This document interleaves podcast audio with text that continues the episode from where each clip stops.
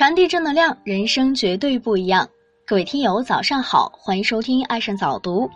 今天要和您分享的文章是最失败的家庭教育是有一个包办一切的妈加上一个啥都不管的爹。有一个表妹，老公经商，生意做得顺风顺水，她则做了全职太太，在家带他们的独子。这是一个标准的男主外女主内的家庭，日子中产，衣食无忧，在很多人眼里属于幸福的冒泡的那一种。但我知道他们的孩子这几年却让他们操碎了心。本来小外甥从小聪明可爱，怎奈越长大越不听话，不但成绩越来越差，而且性格越来越叛逆，动不动就和妈妈吵，有时甚至以离家出走相威胁。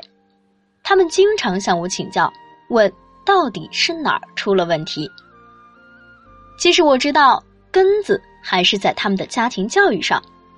表妹在家最大的事情就是带孩子，当妈妈的总是心细，孩子的衣食住行都由她一个人承包，从来不用孩子插手，生怕孩子做不好。所以孩子从小就养成了衣来伸手饭来张口的习惯，有什么要求也往往都是有求必应。就算孩子偶尔有过火的要求和行为，表妹也只是嘴上批评几句，过不了多久就开始心软，变着法儿的给孩子补偿。但小孩子你越惯着他，他越会变本加厉，稍不顺意就耍小脾气，甚至对妈妈恶语相向。而妹夫则有些大男子主义，回家的时间本就不多，而且还对孩子教育的事情完全撒手，什么都不管。说的难听点儿，妹夫对孩子来讲只是一个提款机的角色，和孩子的感情交流很少，更不用说了解孩子的内心世界。现在想管孩子也感觉无从下手。无数事实证明，最失败的家庭教育是有一个包办一切的妈加上一个啥都不管的爹。表妹一家完全符合这个特点。妈妈对孩子照顾太多，事无巨细，至少有以下几个缺点。一是造成孩子动手能力差。现在10多岁的孩子不会系鞋带，不会削铅笔，不会收拾屋子，当然更不会洗衣做饭，这样的情况比比皆是。而孩子缺少生活上的经验，不仅会养成懒惰的毛病，而且还会影响到将来的学习。很多教师都有这样的感受，就是那些理解能力强、学习成绩好的孩子，往往是阅历丰富、独立性强、动手能力强的孩子。二是使得孩子更容易逆反。如果我们总是对孩子的事情大包大揽，对孩子有求必应，就会让孩子认为这是父母理所应当的付出。但一旦偶尔满足不了他的要求，就会引来强烈的不满，甚至激烈的反应。其实，自己的事情自己做，让孩子知道什么是自己的责任，这本身就是教育。三是不能培养孩子的抗挫折能力。人生难免会遇到挫折，我们每个人都是不断从克服困难中走向成熟。而如果我们总是为孩子遮风挡雨，一旦他单独面对逆境，就很可能会出问题。近年来，经常有青少年学生因为一些不起眼的琐事就想不开自杀的事情发生，大多都和缺少挫折教育有直接关系。而如果在教育孩子的过程中，父亲再缺位的话，带来的负面影响会更多。